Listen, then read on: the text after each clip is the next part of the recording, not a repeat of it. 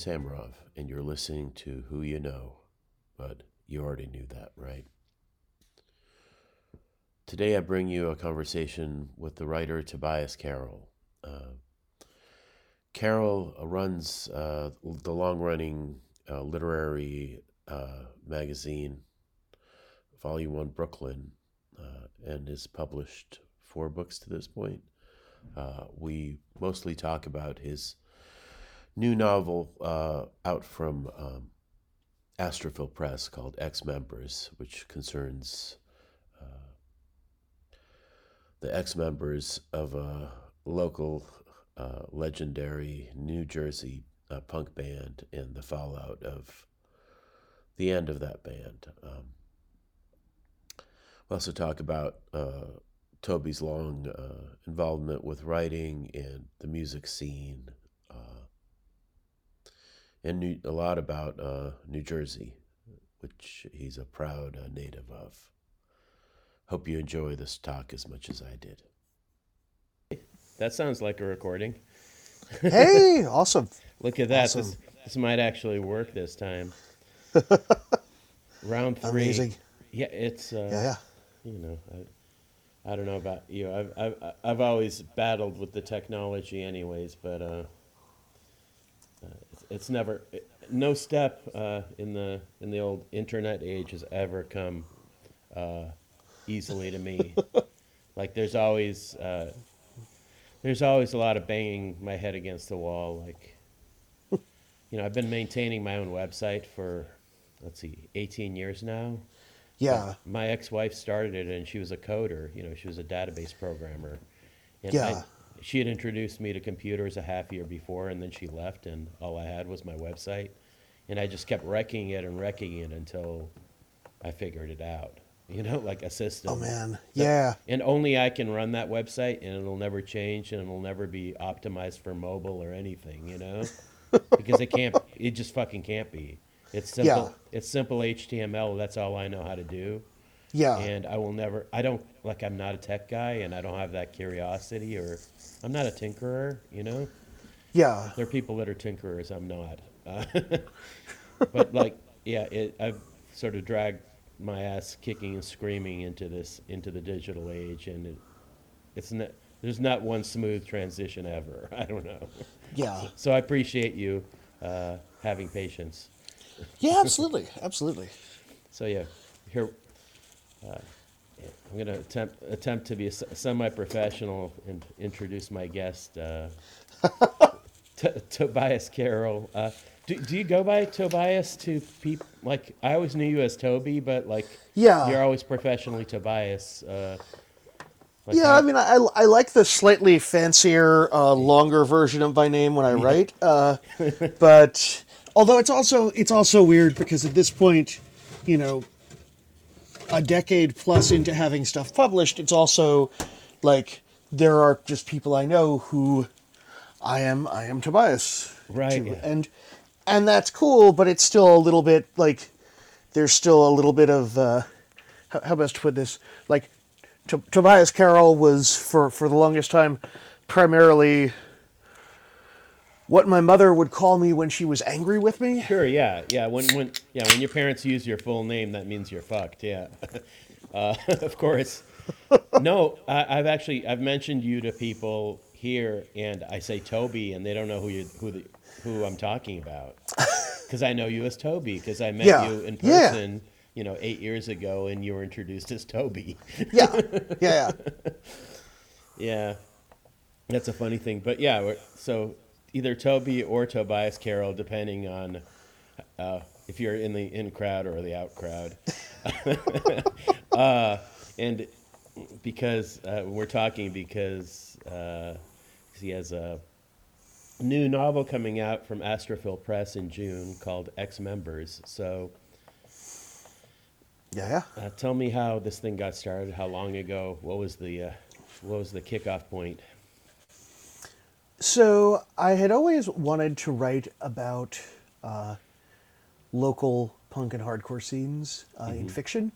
And there had been a little bit of that here and there in some of my short fiction, and there was uh, I have two two books that are likely to never see the light of day that, that were written before uh, either my, my first novel and first collection came out. Your And first one of collection them- was uh, Transitory in Tra- what, yep. 2016, something like Yep, that. and Okay. yeah, and Real was a couple of months later the same year. Oh, right, you- right. You had one of those weird things where you published two books at once. Yeah, Yeah. yeah. Um, so there was um I'm trying to think of how best to phrase this the there was a there was a short there was a novella in what was basically the first full length book I ever finished that was also definitely drew on my experiences of kind of you know growing up in in a punk scene and you know kind of going to going to shows in weird venues and and and all that. And uh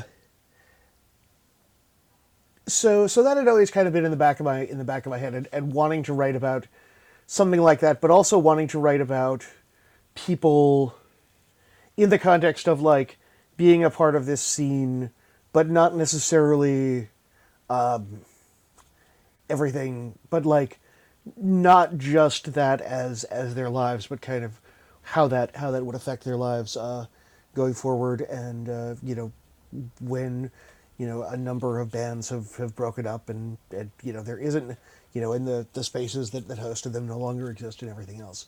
So that had, that had always been in the back of my brain and when I finished writing when I finished writing real um, I also knew that I wanted to write something that was a little bit different as far as how it dealt with time.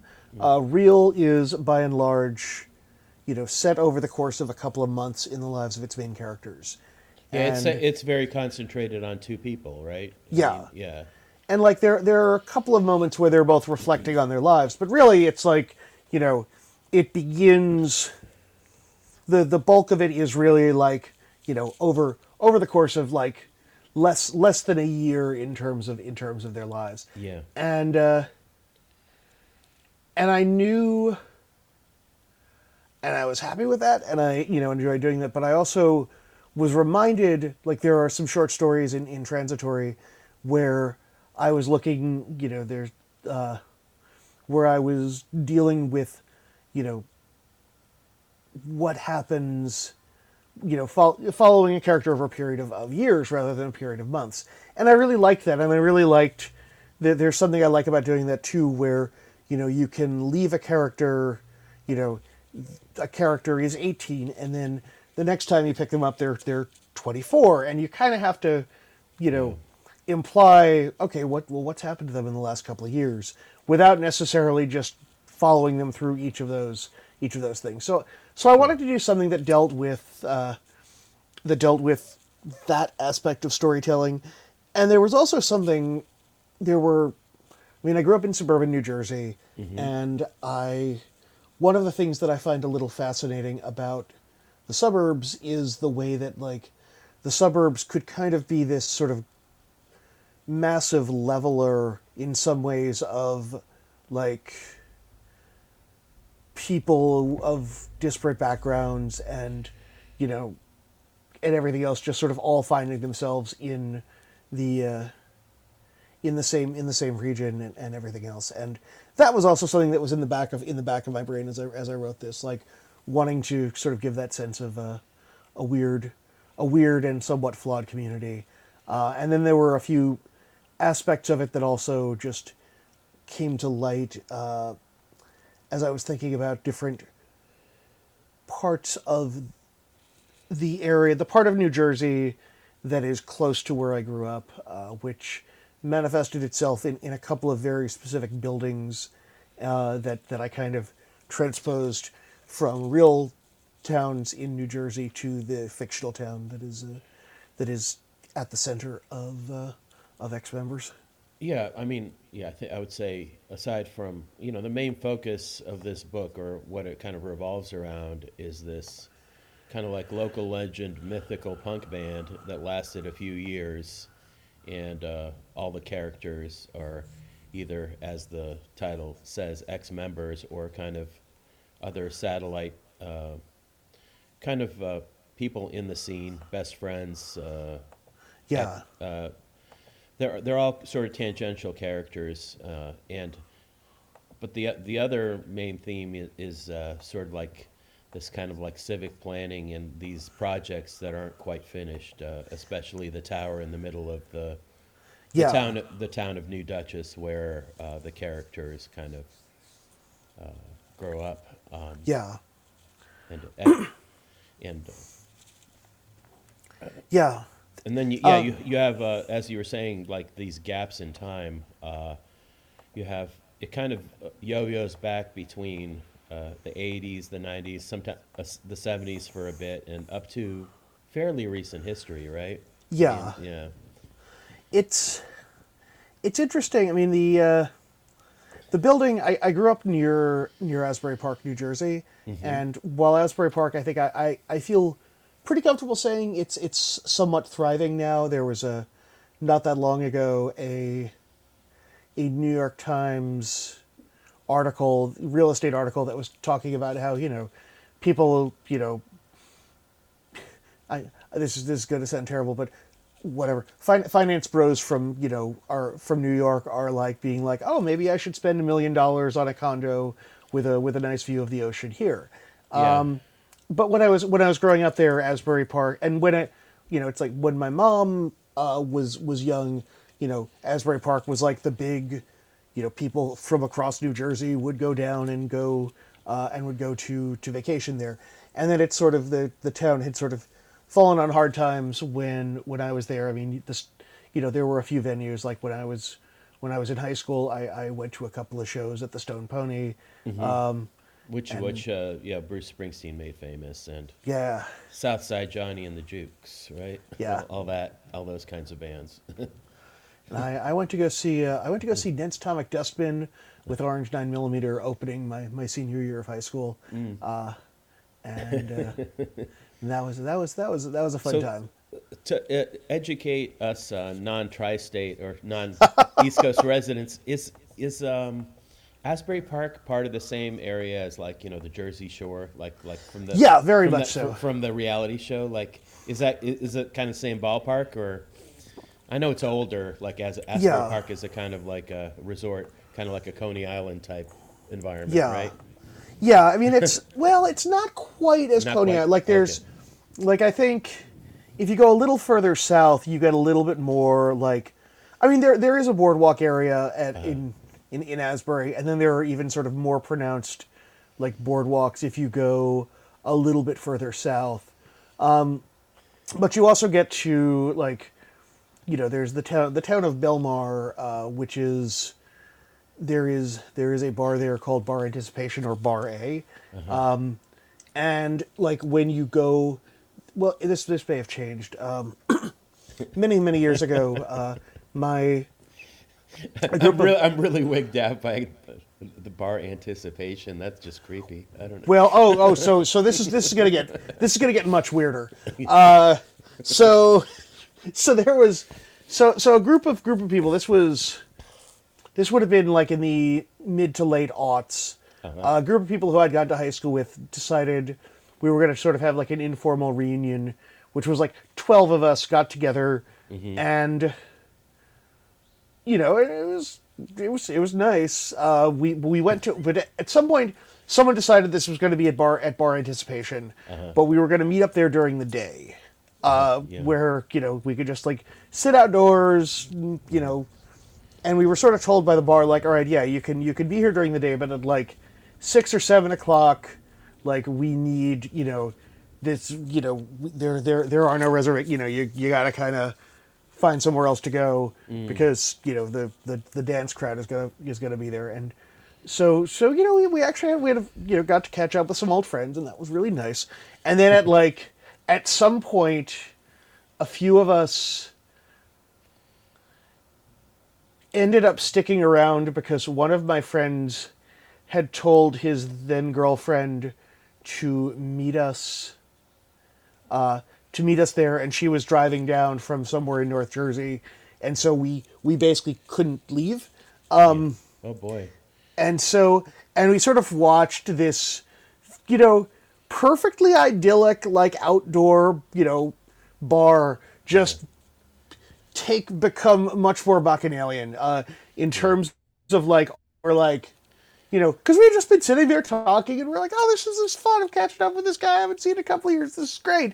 And and all of a sudden, we're like, you know, you look over, and there's just this like sprawling line of people, uh, you know, waiting to use like a, a porta john, and like Right, yeah. there's like a little a little monitor that has like a very you know fuzzy gray black and white image of like there's a big tent where people are dancing and there's like two women dancing on the stage and then like two just men who resemble mountains just Yeah. both standing there like sort of daring anyone to try something. And like and it's just like what what the fuck happened here?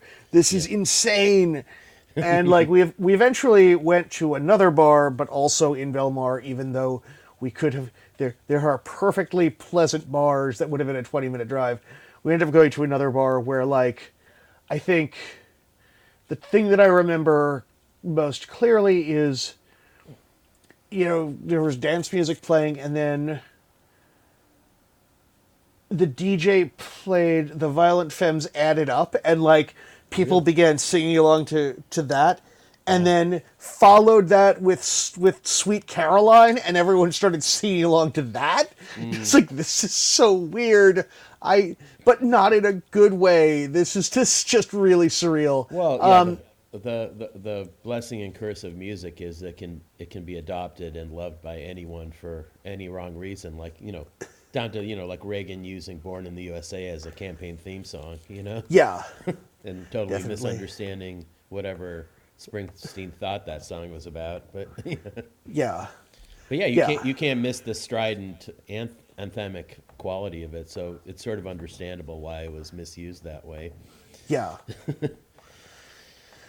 so so so basically so so as I mean so Asbury Park you know was a little bit more of a resort town and always had this like pretty solid live music uh, thing and also has convention hall which is which is actually is this is actually the thing that like I'd spent a lot of the I've spent a good chunk of the pandemic uh, at my folks' place in in in, Nor- in Central Jersey, so I've been following this a little bit more. But convention hall is like in a weirdly in a weird state of limbo where it's it's a historic building that was used for you know various events. Like when I was a when I was a when I was much younger, I used to go to baseball card shows there, um, and it would have you know just things like convention. You know, it was what, uh, it was a big event space. What vintage is the building itself? Uh, when is it? When was I it built? think it's early early twentieth century. Okay.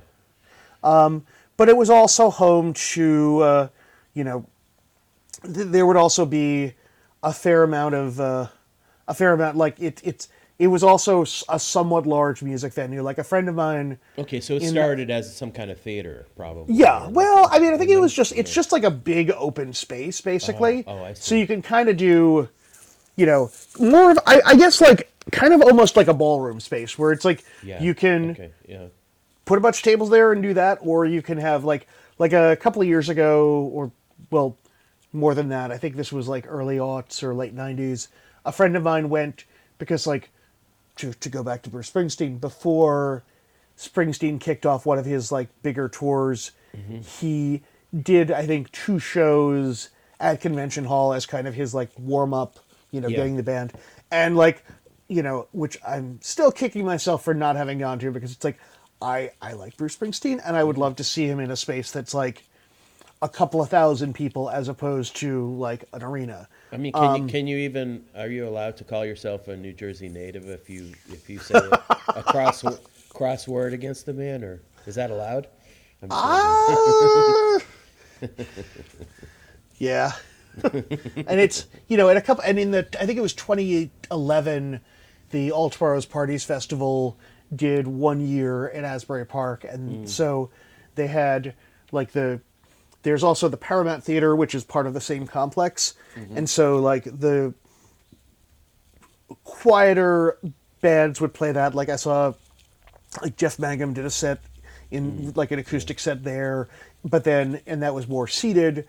But then the bigger space was like where you know like uh, Portishead was was was the headliner, so like you know Portishead, uh, and I think and I believe Public Enemy were were all were more in the uh, in the in the larger in the larger space.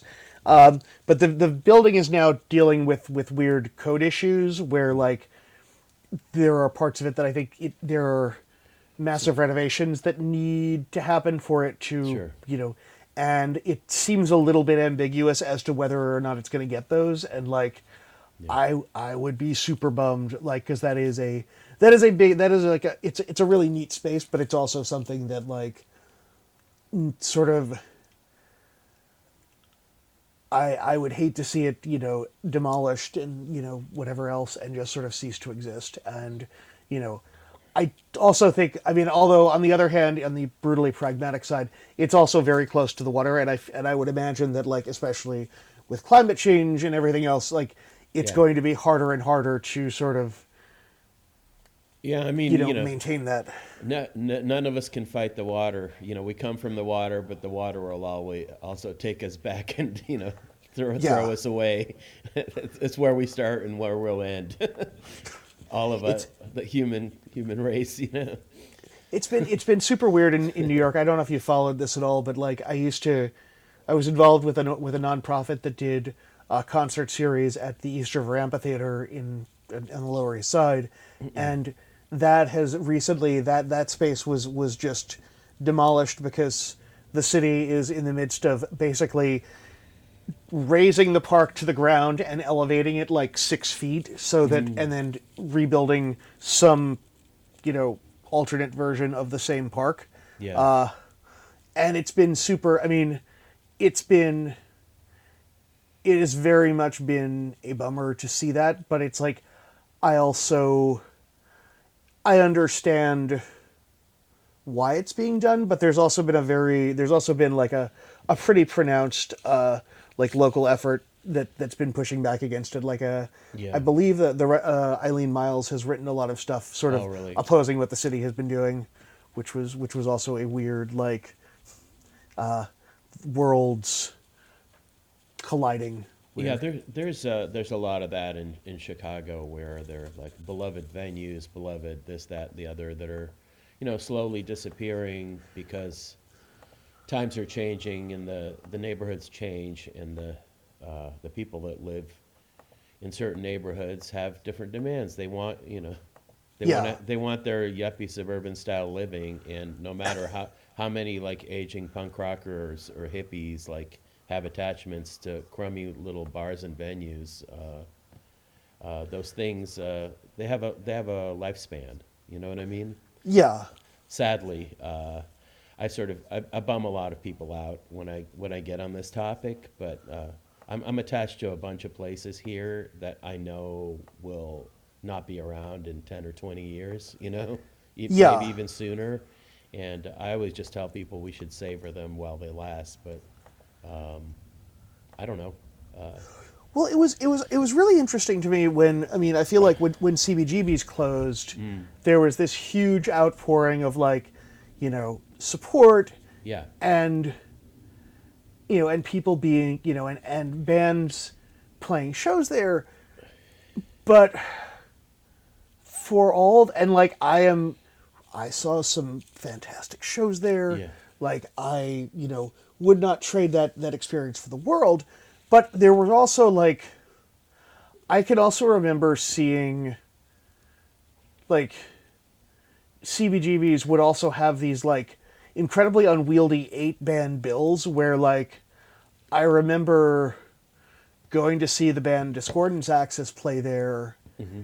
and you know and there were a couple of bands I really liked playing early and then there were like four or five bands that I was just like I do not I am not enjoying this at all Yeah. but I'm going to I'm going to sit through this to wait for the band that I want to you know and like by the time Discordance Axis played, I, I was like half asleep, sitting on a chair in like the back of the venue, just like sitting there, like f- literally trying not to fall asleep, but just being like, "This is amazing. I have no more energy in my Yeah. body." Like, Yeah, the, And- uh, there are places, and actually, like these, like old school venues. Uh, I was really hoping with the reopening after pandemic, they would push up uh, music time, like concert times, This is just Yeah. ridiculous. Yeah, the, you got these multi-band bills that start at like ten or something.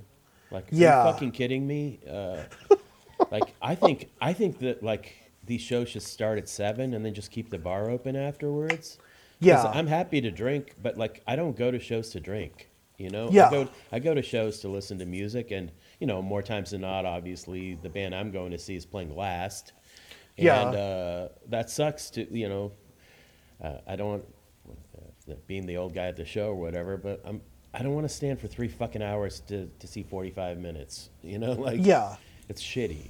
Uh, and and I think there's a better way to do it. Uh, Yeah. and, but yeah, places like CBGB's, they're of a time, uh, and they're not of this time, yeah.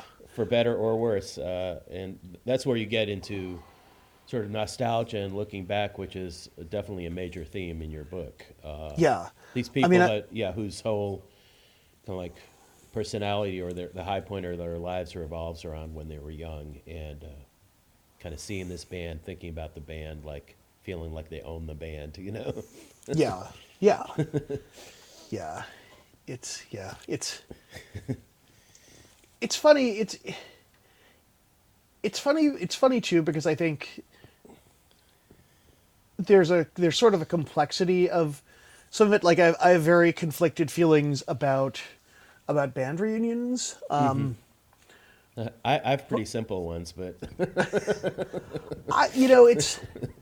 But I also think you know I have a you know I have a, a friend of mine who played, who played in a band you know recently. Well, actually, not even recently. Like, you know, we were talking about it once, and he was just like, "Well, he's like, I also just he's like, you know, he and he the band that he had been in in, in his early twenties, like, he and his bandmates had started just getting together and and playing together like without necessary initially without the without the um the interest of, of playing a show but just like getting together. And he's just like he's like honestly he's like i just like it's just really it's fun to play music with those guys again. Like we're all Yeah. we're all having a good time. And he's like he's like you know and i think you know that is also something where like you know that is you know if it's if it's making you f- if it's making you feel good like you know what's you know and it's like and i was kind of like okay yeah that's that's that seems that seems fair i mean i've also feel like i've seen some cases of of band reunions where like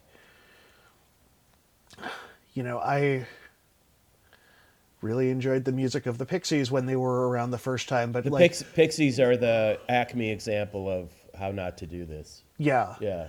But I but I also feel like you know like a band like Mission of Burma is Yeah. that like recorded as many records after they they reunited as as they did before. Yeah, I thi- like yeah. is kind of the other. Yeah, I agree. the other I mean, side of that. Yeah, to me, definitely, and yeah, I'm not. I'm very, very biased because I'm like Mission of Burma is a formative, very, very important band to me, and like, like I kind of know those guys, and Yeah, uh, but what they're sort of the exception that proves the rule because Yeah. they really, I mean, they were together for the first time only a few years, and they felt they had to stop because Roger Miller got tinnitus really bad and he couldn't perform. You know, Yeah. like and so they had unfinished business, and some of the music they recorded afterwards. I yeah, I, I won't say it's as good as the early stuff, but it's it. They didn't embarrass themselves, you know. yeah.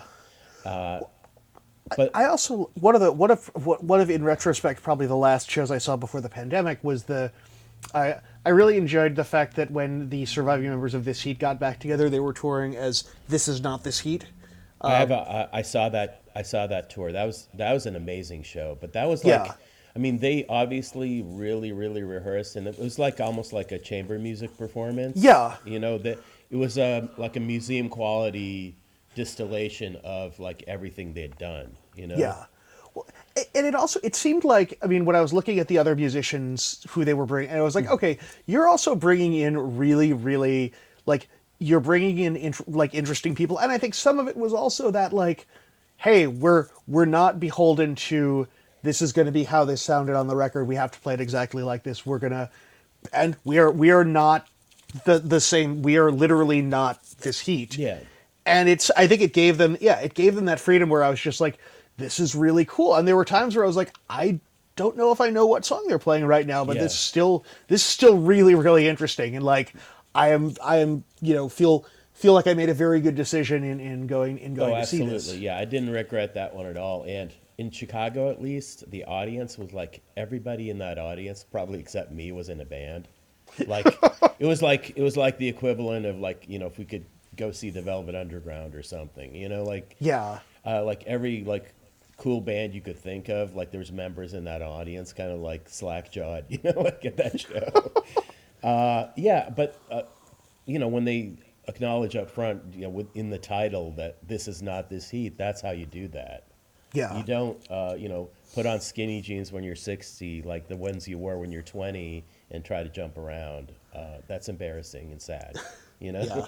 i've seen i've seen my share of those uh, and uh, you know, part of that is a function of the internet, where time stands still and everything exists on the same plane. And uh, I understand that y- younger people want to experience, like the Pixies, also to bring back all the younger people that I know that went to see the Pixies this time around. And you know, the Pixies reunion, they played to meant, you know, thousands of people, like the way they didn't get to the first time. And, yeah. uh, I understand that desire, but I also do not believe in actual time travel. And Yeah. and you know nothing that the Pixies put out, like in their new iteration, that I've heard is is worth listening to a second time. I don't know. Yeah. Uh, and the unfortunate thing is, it keeps the members of that band from making new music. yeah. Uh, Yeah. That as a going commercial concern, you know. Yeah. Yeah. But I can't eh, eh, like on the other hand, like it's shitty to talk this way because it's shitty to get like to to judge uh, indie musicians who struggle from like wanting to to make a fucking living. Yeah. Well, I mean, I remember, I remember when when Jawbreaker first started doing reunion shows. Uh, Blake Schwarzenbach was was was pretty clear where he was just like, well, this is like. I can I can do a lot better, you know, if if I get back together with with with my bandmates and we go on the road than like, you know, working as a dog walker in New York. Yes. And it's like, you know, yeah, I that that honestly sounds that's a that's a pretty good reason to, you know, Yeah. you know to to do that like i'm not i'm not going to fault you for you know and i think i think also especially like the the older i get the more i'm just like the the more the the more fucked the sort of economic system for nearly everyone you know especially especially creative people seems like it's like the more i'm just like yeah no go go go do the thing No, like yeah, I mean that's why it's so complicated. Like, yeah, I have uh, mostly negative feelings about reunion bands. Uh, a friend of mine, like, uh, memorably called calls them zombie bands because that's what they are. Uh, because there will be like nothing new accomplished that will have any life to it. You can't, uh, aside from some kind of like uh, ventriloquism, you know? Yeah. Uh, because you know you you're not the same the person you were at 20 that you're at 60 you know? Yeah. But uh, the the money the money side of it I mean like you see every legacy uh, performer cashing out now you know like Bob Dylan sells his d- discography because this is the last chance they'll have to make any money off of it because the technology has become so sophisticated that you have machines that can reproduce a Bob Dylan song and credibly claim in court that it's not a Bob Dylan song. You know, Yeah. that's why all these people are cashing out now. And that's Yeah. that's the people at the top. Like so where do you get your you know, in the case of your book, the alphanumeric murders, you know, the Yeah. fictional version, like of course they're gonna do a reunion because how many people are going to see the lead singer doing his weird experimental choral music? Yeah. You know, like Yeah. not that many. yeah Yeah, yeah it's although it, it it's it's still a weird, it's a very weird quandary. Yeah. for sure. Though it, though it weird it is, I will say, um, it it weirded me out, and this is something that happened after you know after the book had been you know finished and everything, but like when I was looking at the the short list for actually to jump back there's Yeah. to to go back into the, the the book for a second one of one of the things that I had you know the idea of of D, of the character of Dean going from you know fronting a hardcore band to sort of having this like long second life as a as a as a you know more you know right as as a composer. Um, part of it was inspired the, the by seeing uh, the the Jónsi and Alex, uh, the, singer of Sigur Rós and his partners, uh, sort of album of like ambient music. Watching a watching a concert of that in in New York uh, was one of the inspirations for the the first part of the book, and also you know ha- kind of had me thinking the the wordless music series, which which I think is primarily New York and L.A. Um, you know, which sort of has these interesting places where, you know, you have the sort of overlap of uh, of sort of raw of sort of underground rock and and classical. And I mean, there have been you know Brian Eno and Harold Budd and the Rachels have all kind of existed in that space for for a while, but I think there has been that you know that that increased version of it. But it's funny because when I was writing this, I the idea of and I think I was also a little inspired by the uh, the guy from uh, Give Up the Ghost slash American Nightmare who's got who who had gone on to do Cold Cave, which was kind of completely different and you know sort of But for yeah, for more mainstream listeners, you can take you know David Byrne and the Talking Heads. Yeah. And David Byrne has done all this other kinds of world music and theater music and yeah uh, performance, and he won't, you know, he famously won't do reunions, even though they keep begging him. Yeah Talking Heads reunions, and I, for one, hope to God he never gives in. Uh, I hope Yeah. because I love the Talking Heads. I don't care about what David Byrne does now. I don't care about his music personally, but I love the Talking Heads, and I hope they never get back together. Yeah. Well, it, the, uh, the the funny thing though, the, the the one thing that I found super super interesting was like there was there was a point where I think I had not realized that like I think in some of the Oscar categories there's kind of the the the sh- the long list that sort of precedes the the full nominees. It was kind of like all right, Yeah. but I was I was the that uh, Robert Lowe from you know who who I initially had encountered through through 90 Day Men. You Yeah. know, went on to do went on to do the music for for Candyman. for the the new Candyman, which Yeah. was like so I think did not get an Oscar nomination, but like was really yeah, and I was like, this is really fucking good, and I was like, and I was really so I, I knew Rob when he lived here, and Yeah. he uh, he was at one point apparently in the running to do this the score for the Blade Runner sequel. Like Oh, a- apparently it was it was close, but he got vetoed because by the studio because he was just too weak. Like he was an unknown quantity, but. So I, th- Yeah. but I think Candyman gets him into that world, and he deserves to do it because he's a unique, unique talent. That yeah, guy. Uh, yeah, yeah. But I was like, I was pleasantly, I was like pleasantly surprised, but I was also like, okay, clearly this thing that I thought was kind of a weird thing is actually not that weird because like this is this is not terribly different from from the thing that I'm yeah. And it's like I I, I, I ordered that soundtrack on Bandcamp and I was like I, Yeah. is and it's really really good. It is. It is really good, and it's a good movie too. Uh, Yeah. I like that movie. Uh, Yeah. I, I have this. Yeah, I have this horror movie podcast I do with uh, writer Mallory Smart, and we covered both the Candyman movies. That was one of the fun things. Uh, yeah. Oh, nice. Uh, I mean, I think I. You know, I'm probably in the minority on this, but I, I think the new one is better. I had I had actually ne- I will say I've never seen the old one, but I did end up watching the the new one, Mm-hmm. um, because I wasn't sure, and then there were a couple of points where I was like, oh okay, this is, this is giving me a little bit of like, this is this is kind of stuff that I would probably respond to a little bit more if I'd seen the other, but like, Yeah, it's I good. It's just- good to see the first one because it, it definitely picks up the thread. Uh, just years later, it's the next generation. Yeah. Because literally, the main character of the new one is the child that's saved at the end of the first one. yeah, You know, so yeah, Um. But I, uh, yeah, going far afield, but um, I mean, one of the uh, great things I appreciate about your book is how you sort of make this kind of patchwork of structure.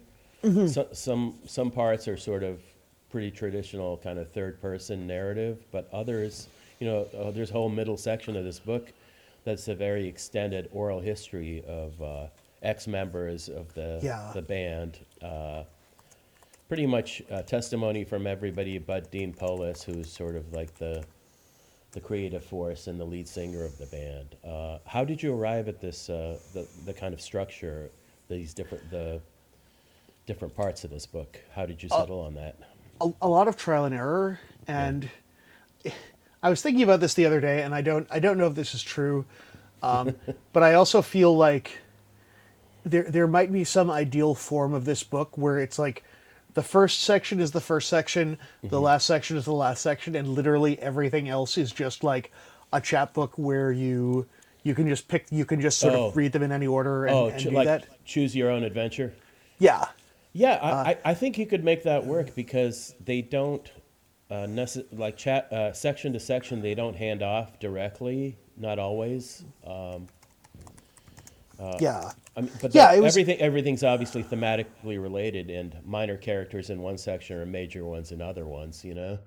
Yeah, yeah, and it, a lot of it was trying to figure out like, what's the best way to balance this? What's the best way to kind of have certain things, uh, certain things pay off, um, and kind of and kind of balancing the sort of there there are sort of two sections of two sections that are kind of more sort of that are kind of well there are actually three sections that are kind of treated as as sort of found documents um, Yeah. and you know and just just sort of figuring out what the best what the best kind of balance is and i have a bunch of a bunch of notebooks where i have like lots and lots of of notes like where it it kind of looks like one of the like the sort of like one of the sort of serial killer we're tracking down the serial killer board where it's like lots of little little Oh, with the, with- strings with, the strings and the yarn or whatever. you, you have maps. yeah You, have a So- map, you have a map of the mythical town of New Dutch. I actually do. That was Oh, one of the one of the first things Okay. uh, that I that I did. It's not like a full map, but it was kind of trying to figure out like where some of the stuff was in relation to the to the Delaware River and and, and everything else. So I was yeah, I was intrigued uh, in some of the, the sections of the previous generation to the people in the band and stuff. So like their interests were in things like uh, board games and civic planning, and how that those kinds of they're all sort of like kind of consuming passions for those people in a way, the same way that the band is for the people that are connected to that band. But like, how do you relate those kinds of pursuits to like the the music land or like music life? You know, um, hmm, it's a good question.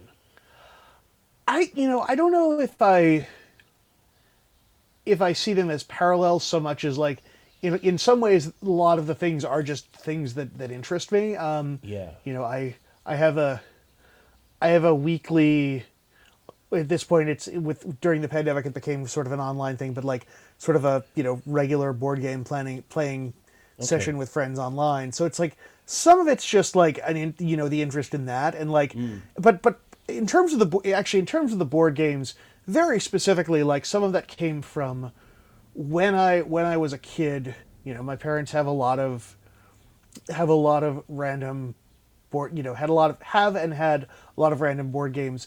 And i was always fascinated because i think like i think i always associated you know board games with adulthood uh, and so Oh, and there were and there were certain things like like yahtzee that you know would you know that that I have continued to play. But there was also like there was a game called uh, called Mille Bornes that was sort of a European auto racing game um, that my parents had that was always like looked that was one of those things that I always because I think at someone I was like I want to play that and my parents were like you will you are too young to understand the rules of that and I was like but I and and actually hilariously decades later, friends of mine were in a New York band that took their name from that same board game, and I was just like, "This is this is super weird." Oh, really? Um, they were in a band. They were in a band called Coup which which which was a, a term from. I was like, "What is that from?" And then they were like, "Oh, it's from this game Mille Bornes." I was like, "Of course it is." I just learned from some article I think in Pitchfork that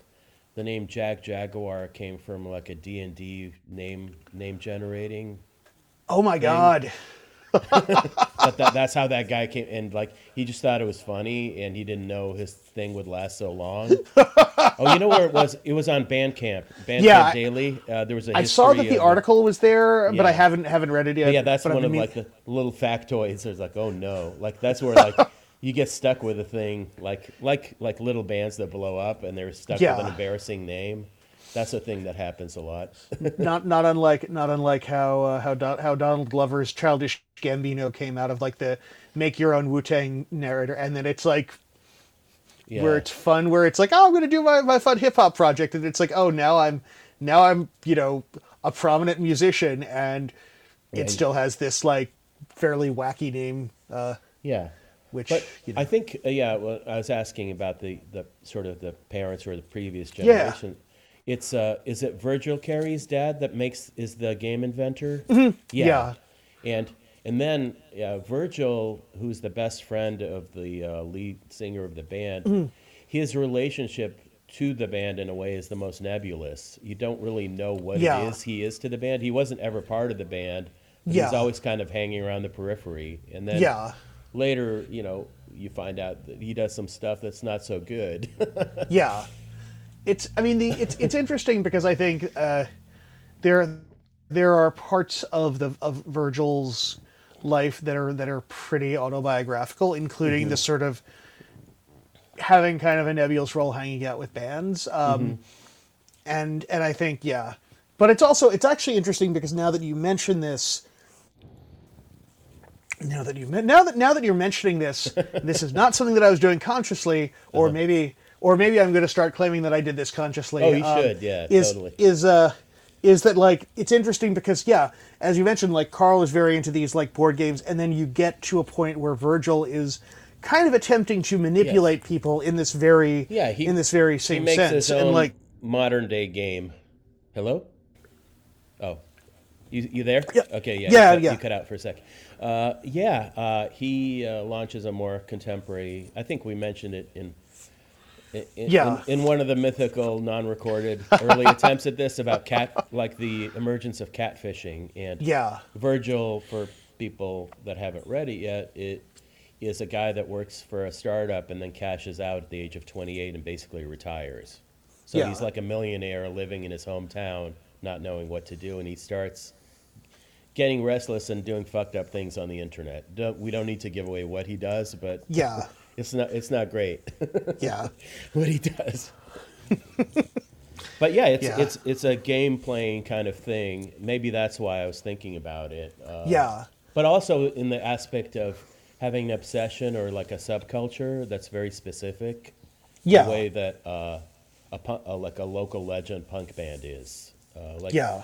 Like nobody really knows about these alphanumeric numbers aside from a Yeah. s- a, small subset of people. But for them, Yeah. It's like Jesus, you know. But yeah it's been it's been super interesting to see like uh, one of the things that's, that's sort of been on my mind lately has been like the i mean one, one of the things that can get a little bit can get a little weird when i when i'm talking about music from a particular era yeah, um, is is this sort of the sense of, uh, of of an artist who, well, actually, the sense of being so thoroughly immersed in a music scene that like there are artists where, from in, in my mind, they have this very high up, posi- this position very high in a sort of certain mm-hmm. pantheon, yes, but in terms of to someone else, they may not be, you know, anywhere near as big a deal. And Oh, it's like yeah. it was. It's interesting. Like I mean, I think some of that has kind of come to the forefront with respect to uh, some of the work that like the the Numero Group folks have been doing Yeah. as far as reissuing. Like, I I am really really happy to see that they're bringing that they're doing a bunch of stuff with. Uh, with Chisel's back catalog and, and bringing so and, and Well, they have karate, they're doing karate now, which is Yeah. a great Boston band that not many people knew about, probably. Yeah, but, uh, but it's, but it's like they're doing Yeah. they're doing karate and chisel, and I think they're doing some some Rex music, and it's like all of these bands are bands that like when I when I heard them initially, I was like, holy shit, and I still have that reaction to them. But it's I'm really curious to like see like what is what what are these what are these artists going to mean to someone who does not necessarily have that you know who is not there to see them the first Yeah. time around. No, and Oh. I, I, I learned this the very hard way when I was I, I pitched this book that I eventually put out through in in a partnership with Tortoise Books called Music to My Eyes, and it's full of sketches of bands, and I'd pitched that book to many people in many places, and the when I did get feedback, the feedback I got is we've never heard of any of these people. Yeah. And it turned out, and I never set out to be a, like a sort of like an obscurantist of any kind. I Yeah. didn't know that the music I liked and continue to like isn't like known by anybody. Yeah. But it apparent it, it, it was uh, I got I got my my face stuck well into it, you know, like Yeah. to, to find out that that's absolutely true.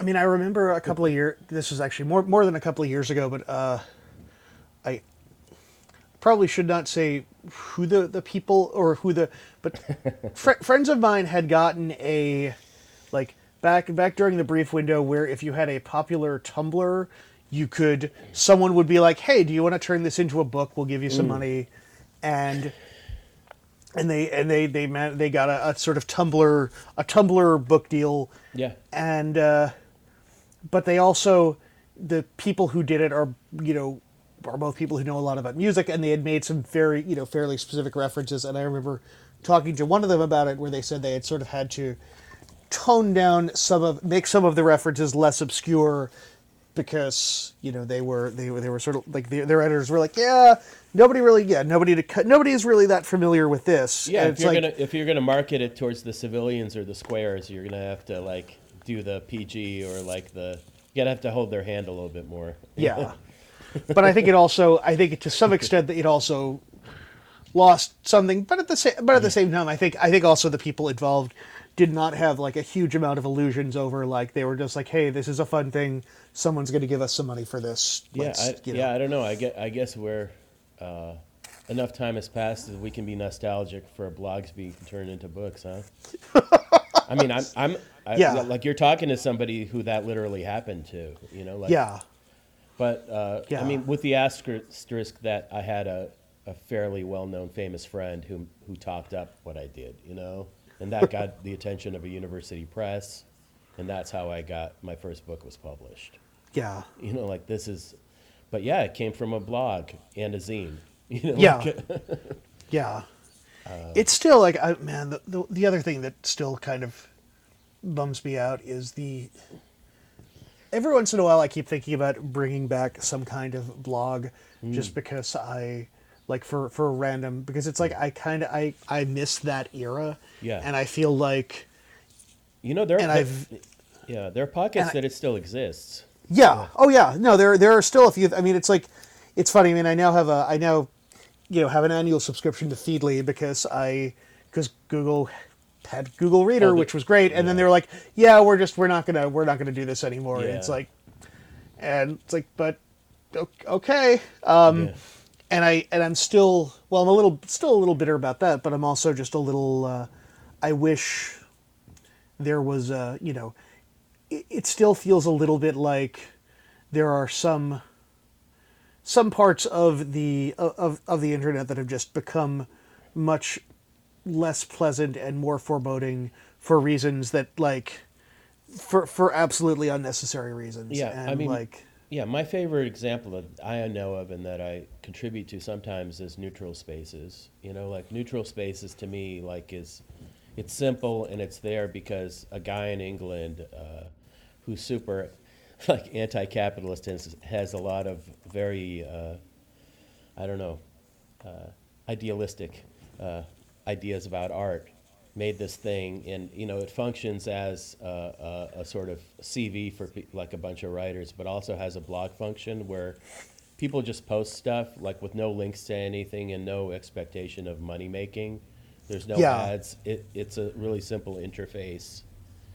And uh, i mean that's like a site like that is uh, breath of fresh air to me. Like yeah.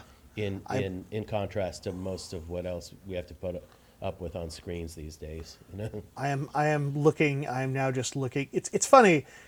I don't think I've ever I have not used it myself but I think I I- you know I've seen enough things on neutral spaces and I'm I'm on there right now just like going through the list of of writers, and I'm just like, oh yeah, there's a there's a lot of Yeah. folks. No, there's some. There's well, a lot of know, folks like- on here who like- who are doing stuff that I really like. Yeah, Sam Pinks, Scott McClanahan, you know, like, and uh, it's you know it's uh, maintained and started by this guy named Giacomo Pope from Britain, and he's a he's a poet and he does some other stuff. Uh, I've never met him in person, obviously, because he lives in England, but uh, he's a really he's sort of like a solid citizen of the literary world, as you are, uh, by the way. Yeah. I should say. Oh, thank Uh, you. Yeah. Um, uh, so there's there's pockets of stuff like where I think it's possible uh, to just use all these uh, the opportunity and technology for I don't know I don't want to say good but not not for just for a way of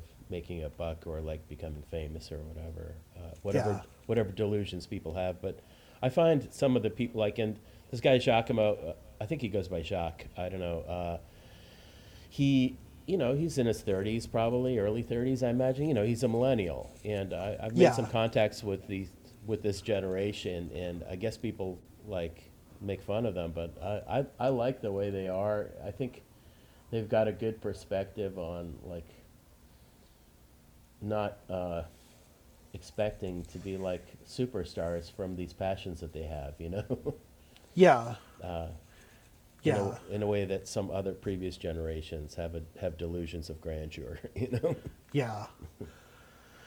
It's it's super. It's it's one of the things that I think is a little bit. It's it is a little frustrating to me. Is the sort of the uh, what is the word I'm looking for right now? The the sort of the frustrating, the the dwindling of sort of the the the, the mid list for for lack of a better Yeah. for lack of a better word. But also but also I think there's the you know, and I feel like I've seen this happen with with a couple of with a couple of indie presses where there is just like this I, I've seen a few cases where like a press will come out and do a bunch of really good things, and then you know one person is doing it, and then it's just very clear that they have just gotten completely bur- that they have like burnt they've just burnt themselves out to to a degree where like it is not sustainable, well, and it's yeah, and like which is which is a bummer to to see because it's like I want you know they're well, it's I'm so still fu- not sure of yeah It's so fucking thankless, and it's so much work, and uh, for so little financial reward. I like. I'm I'm telling you this as somebody that's self-published three books now in a row. yeah uh, with you know with my own very self-imposed restrictions like no social media and no no distribution li- like you know I've I've fucked around with Amazon but they're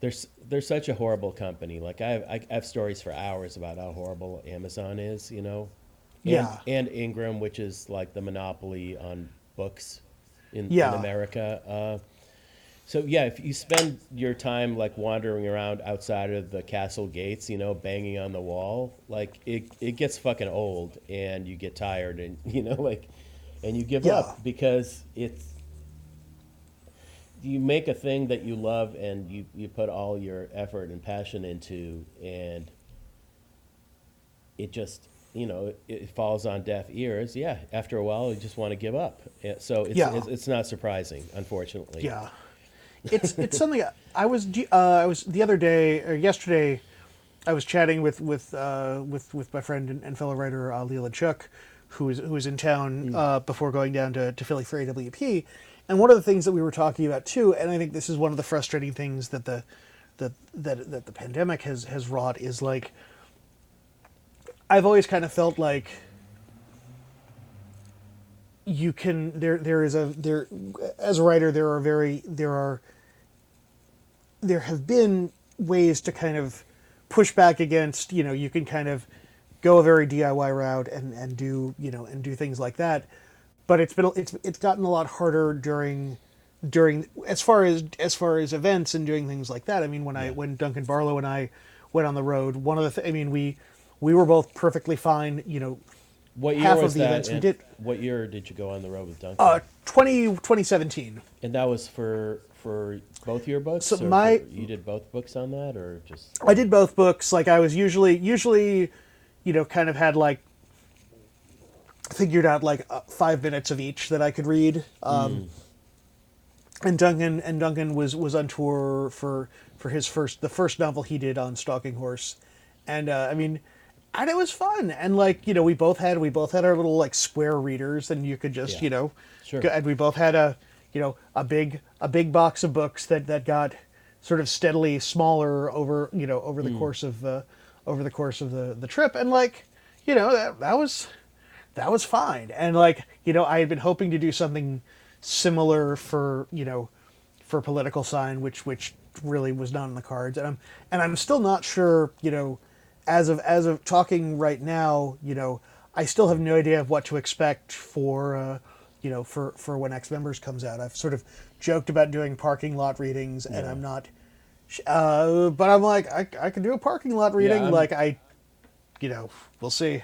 I'm really hoping that readings come back uh, because, yeah, one of the things that's happened since the lockdown, like before the lockdown, I was always very ambivalent about uh, live readings personally because I didn't think I was a good reader and I, I value performance a lot, you know, and I don't like the idea of an amateur getting up there and being on stage when he shouldn't be, meaning me. I mean, uh, but during the lockdown, I spent so much time recording my own voice, you know, like reading Yeah. like excerpts from works in progress and stuff. I, I finally arrived at like a cadence or a tempo that I feel is like okay, and I'd like to try it out in front of people. But aside from, I've had one, you know, I put out a book last year, and I had exactly one event, which happened, uh, let's see, in December, in San Francisco. You know, like that was like the one live event that I could do. You know, and the book came out in April. so Yeah. uh, Yeah. that's that's the reality these days. Uh, hopefully, Yeah. it, it changes. Um, Yeah. Yeah, and yeah, and like I go back and like I feel like there have been a few people who have said, you know, who have said, who have talked about like having accessibility issues with spaces where they've been like, honestly, it's great to be able to just like log in and watch and watch writer and like, and I agree, and I'm like, and I'm like hearing that argument, I'm like, yeah, that that makes sense, and like, I hope, you know, as much as I like in-person events, I hope that it is, I hope that like we can get to a point where we get to like the the best of both. But I'm also not sure how likely that's going to be. But well, it's we'll yeah. see. I mean, the technology definitely allows for you know you, you turn a Zoom th- window open as in a room, and then you, Yeah. can, you can pipe in whatever uh, questions Yeah. or just from a dial from a text box or something. Uh, no, the technology is definitely there, but uh, I uh, I for one like definitely in terms of music.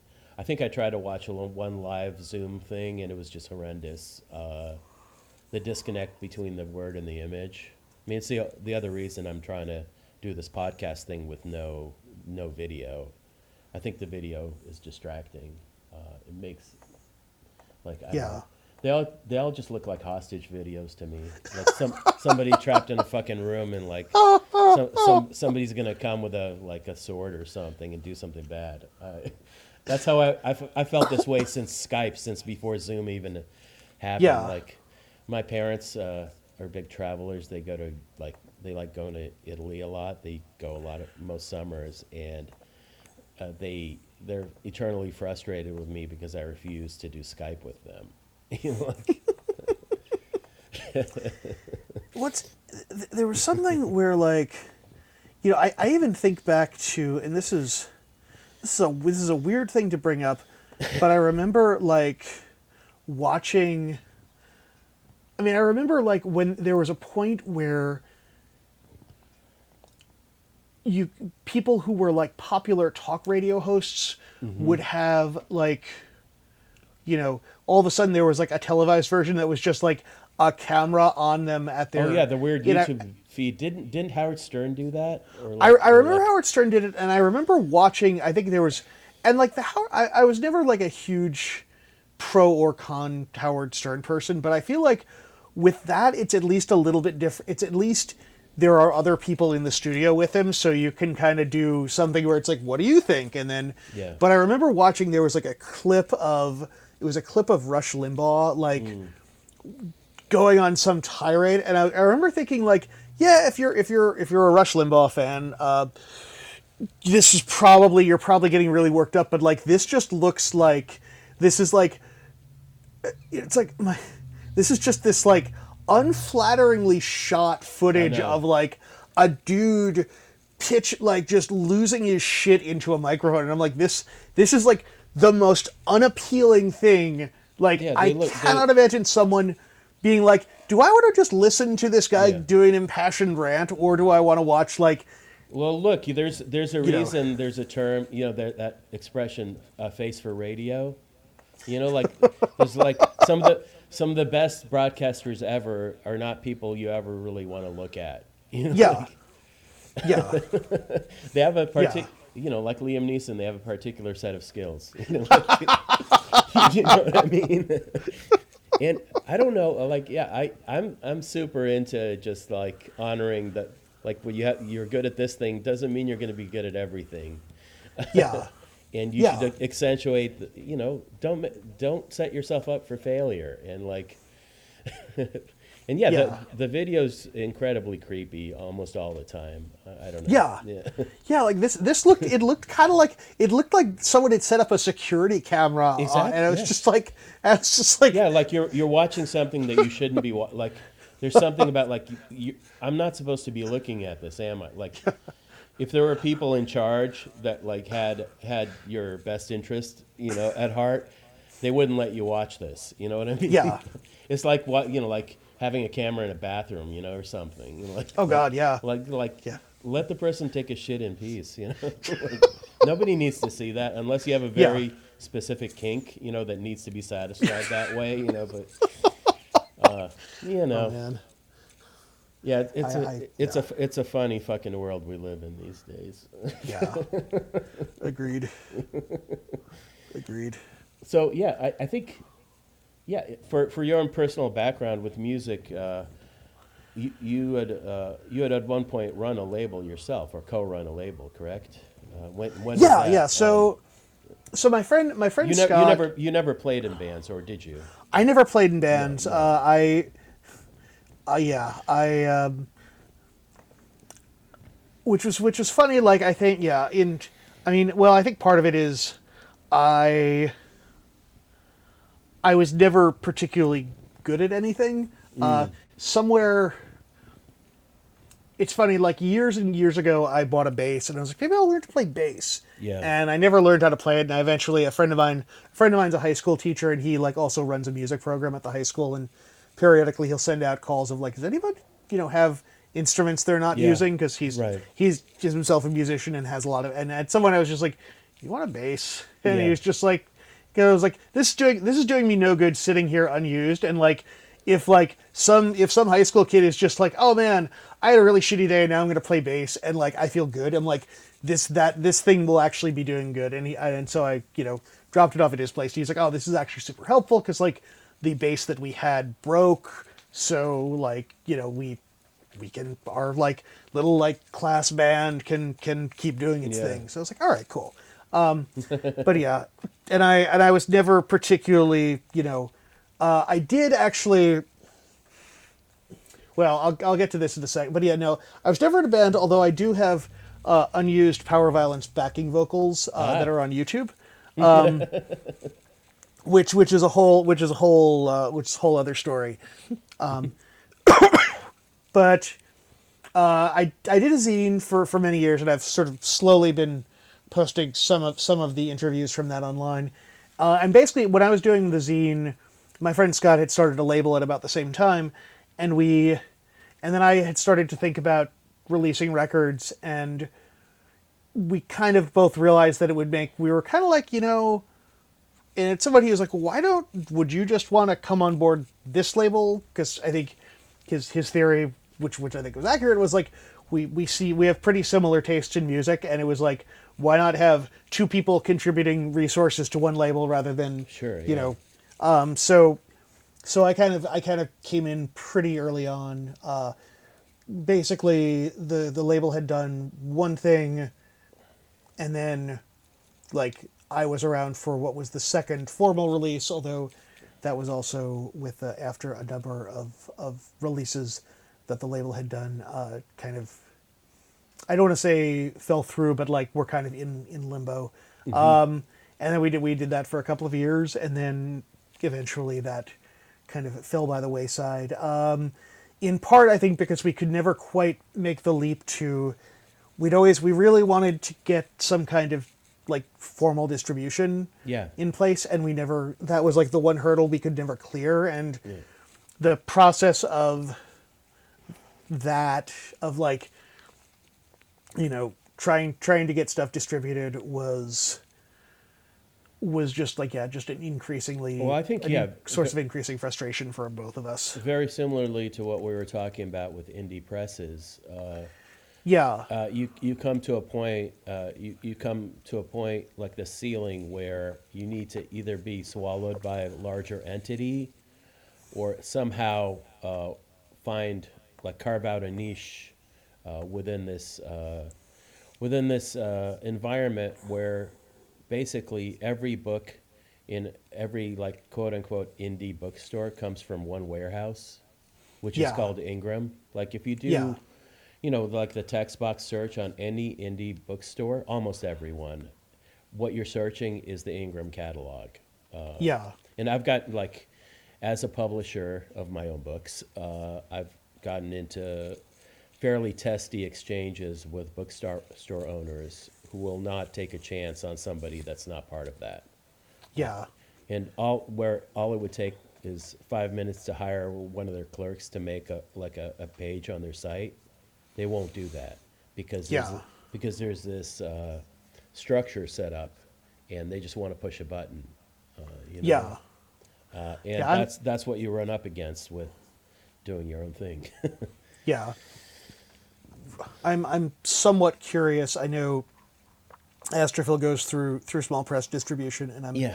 i'm curious how that's gonna gonna you know gonna gonna shake out because yeah i think with i mean rarebird was was pgw and Transitory uh cc you know the transitory was through was through uh was i think ultimately through through ingram. So i'm curious curious about how that all how that all shakes out. Uh Yeah, I had an interesting conversation about this kind of stuff with uh, the writer Sam Pink uh, because what he's he's been uh, recently reissuing all his out of print books that were out on Yeah. small presses himself, yeah and what he's doing is just doing going directly from you know like uh, from print from printers, a little bit like what I do, except he's just doing it more like the uh, I think I forget if he's doing Amazon or Ingram Spark. You know, he he's just Yeah. doing, he's doing POD, but he hired a designer to put the books together to make a nice, nice new covers and layout for them. Uh, and it's interesting to watch, kind of like the experiment of what he's doing because he to, uh, like he told me he just got tired of waiting on indie presses because he's he's making most of his living like selling art and books on the internet.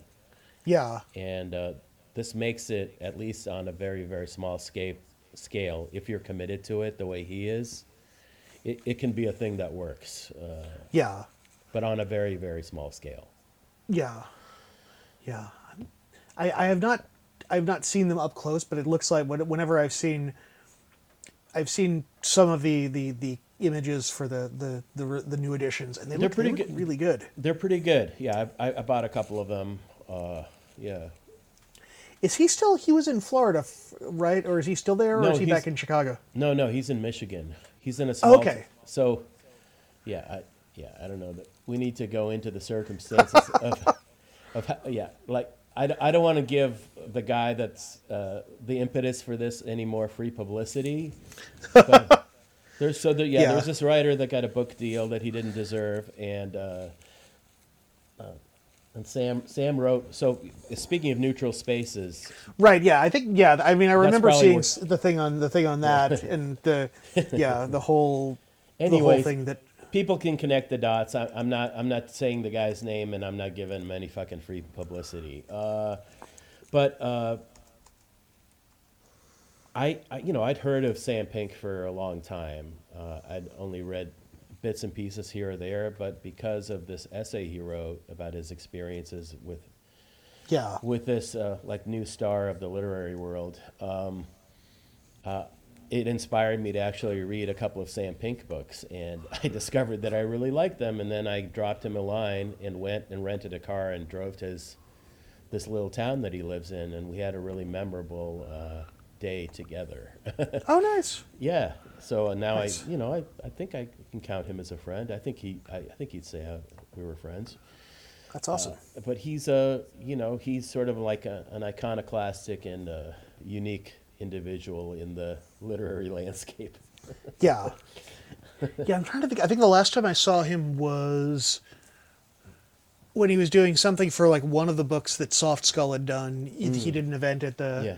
at the McNally Jackson in, in in Williamsburg, and I went went to that. Although the upst the the space where the event was happening was so was so full, I was kind of lurking downstairs in the crime fiction section because you could hear mm. the audio really well from there. Oh, So yeah. it's just like okay, I'm gonna gonna hang out here. This is like the time that I saw Sick of It All play a basement show in New Brunswick, and the basement was super crowded. But if you stood above the toilet, the plumbing was like bringing the sound out really well. So I was just standing in the bathroom listening to Sick of It to Yeah, I to think- Sick of It All play. Yeah, I think you know we we can all get discouraged about the state of things with publishing and with music and all, but there are these cases where when somebody insists on doing things their own way and they have the right instincts and they stick it out and like like like a Sam Pink, you know, Yeah, and it, it works. And yeah, he's you know he's not he's not trying to be Stephen King or like Jonathan Franzen or anything, you know, and he's never Yeah. gonna be. But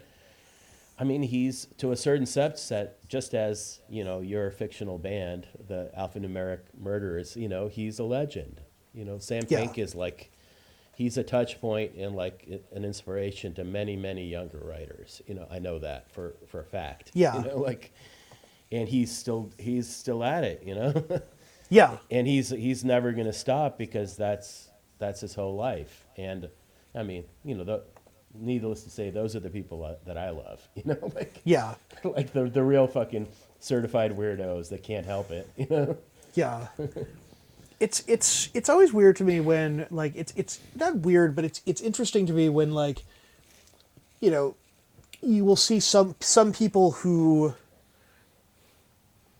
get discouraged and kind of drop out of of of doing stuff and who has been more in it for for who's in it more for the long haul Mm-hmm. is is always something that I find a little I find a little fascinating.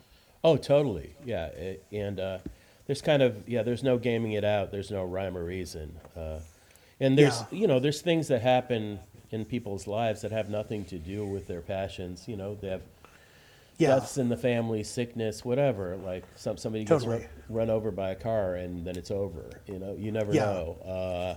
Uh, things can can go sideways at any time, but um, yeah, it's yeah. I don't know that it's it's a just or fair world a lot of times. you know what I mean? yeah, absolutely. And the, the people that thrive or succeed, a lot of them shouldn't. You know. Yeah, but but screaming like as is like the guy I won't whose name I won't say like yelling about him you know there's a very limited utility to that I understand I, Yeah. I recognize that even as upsetting as it can be uh, when when somebody gets something they don't deserve you know and uh, Yeah. and lied their way to get it you know like yeah, um, but you know that's well you know I mean we had a president who God, yeah, world champion liar. So I guess you know, if nothing else, it proves that anything is possible in America. Like anybody can do anything. so God, maybe you can, uh, i- in a bizarre sideways, like reverse wake, be inspired by that. I guess I don't know. and we, we we we love our liars here. yeah,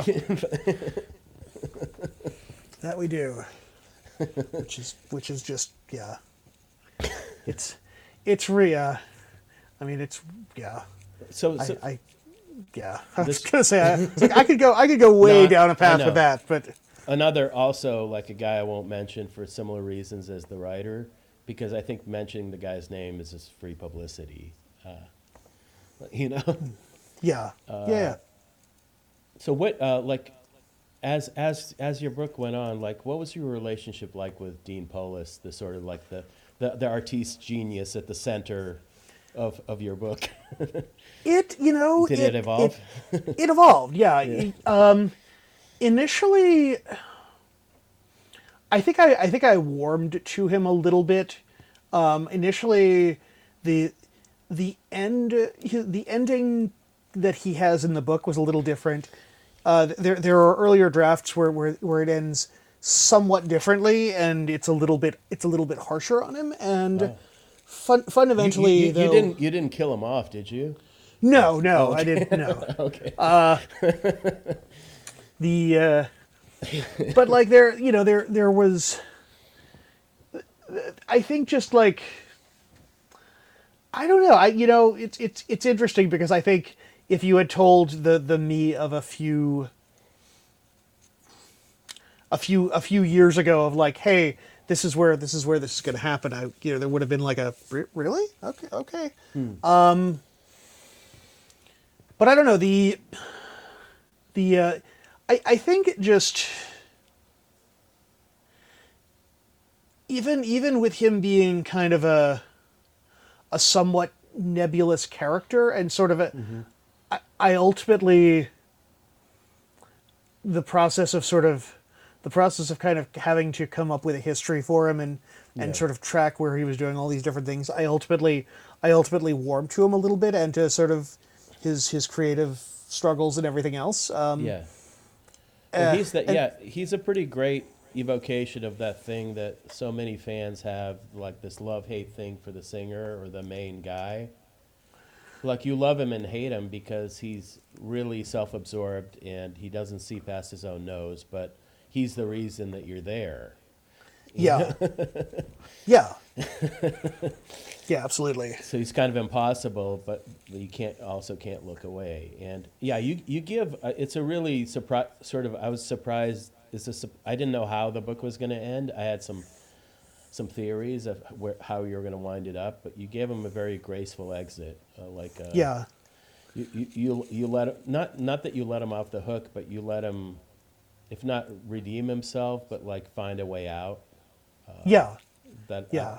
I I, I was very happy with. Uh, thank you and and sort of yeah you joined the two like main sort of like images of of the book which is this unfinished tower and this like this like kind of conflicted lead singer guy and th- Yeah. they're kind of the same thing and they meet you know like and they Yeah. become they become one in the end you know yeah and and then there's the also kind of like the kind of bittersweet touch that like this completed tower that all these people for decades had all these dreams and were completed at by some corporation probably that we don't know about and the- Yeah. the, dream that has been realized is not the dream of the of any of the characters it's somebody else's Yeah. dream you know if it's a dream Yeah. at all yeah yeah so yeah there's yeah the, you got levels in there levels and I- levels thank of you. Yeah. I try. I try. It was. I mean, the, the process of writing this book was a really was a really weird one, and I don't know that I could ever write something in in this way again. The stuff that I've yeah there's a there's a short novel that I wrote after this that was very much like uh, the sort of it was very much like feels like like the sort of garage rock approach of just Yeah. like getting something down quickly at, at least quickly by my own standards and like mm-hmm. you know being being a little bit less being a little bit more just like yeah. you know doing that. And then the the novel that i'm working on now is a sim is similarly like staying very focused on a yeah. characters within a particular sort of sort of thing. Yeah, right. I I, So- I really enjoyed the the very the different sections of this book, but yeah, as I asked earlier, like uh, yeah, or intimated, uh, I can't imagine that you you could have planned it all out this way. Like it was it was written section to section, right? yeah It had to yeah be. Yeah, there's a, and then you joined it later and kind of played around with what what order Yeah. which section went. Yeah. Yeah. Um, I mean, again, I think, again, like the, the, I knew the first section was going to be first.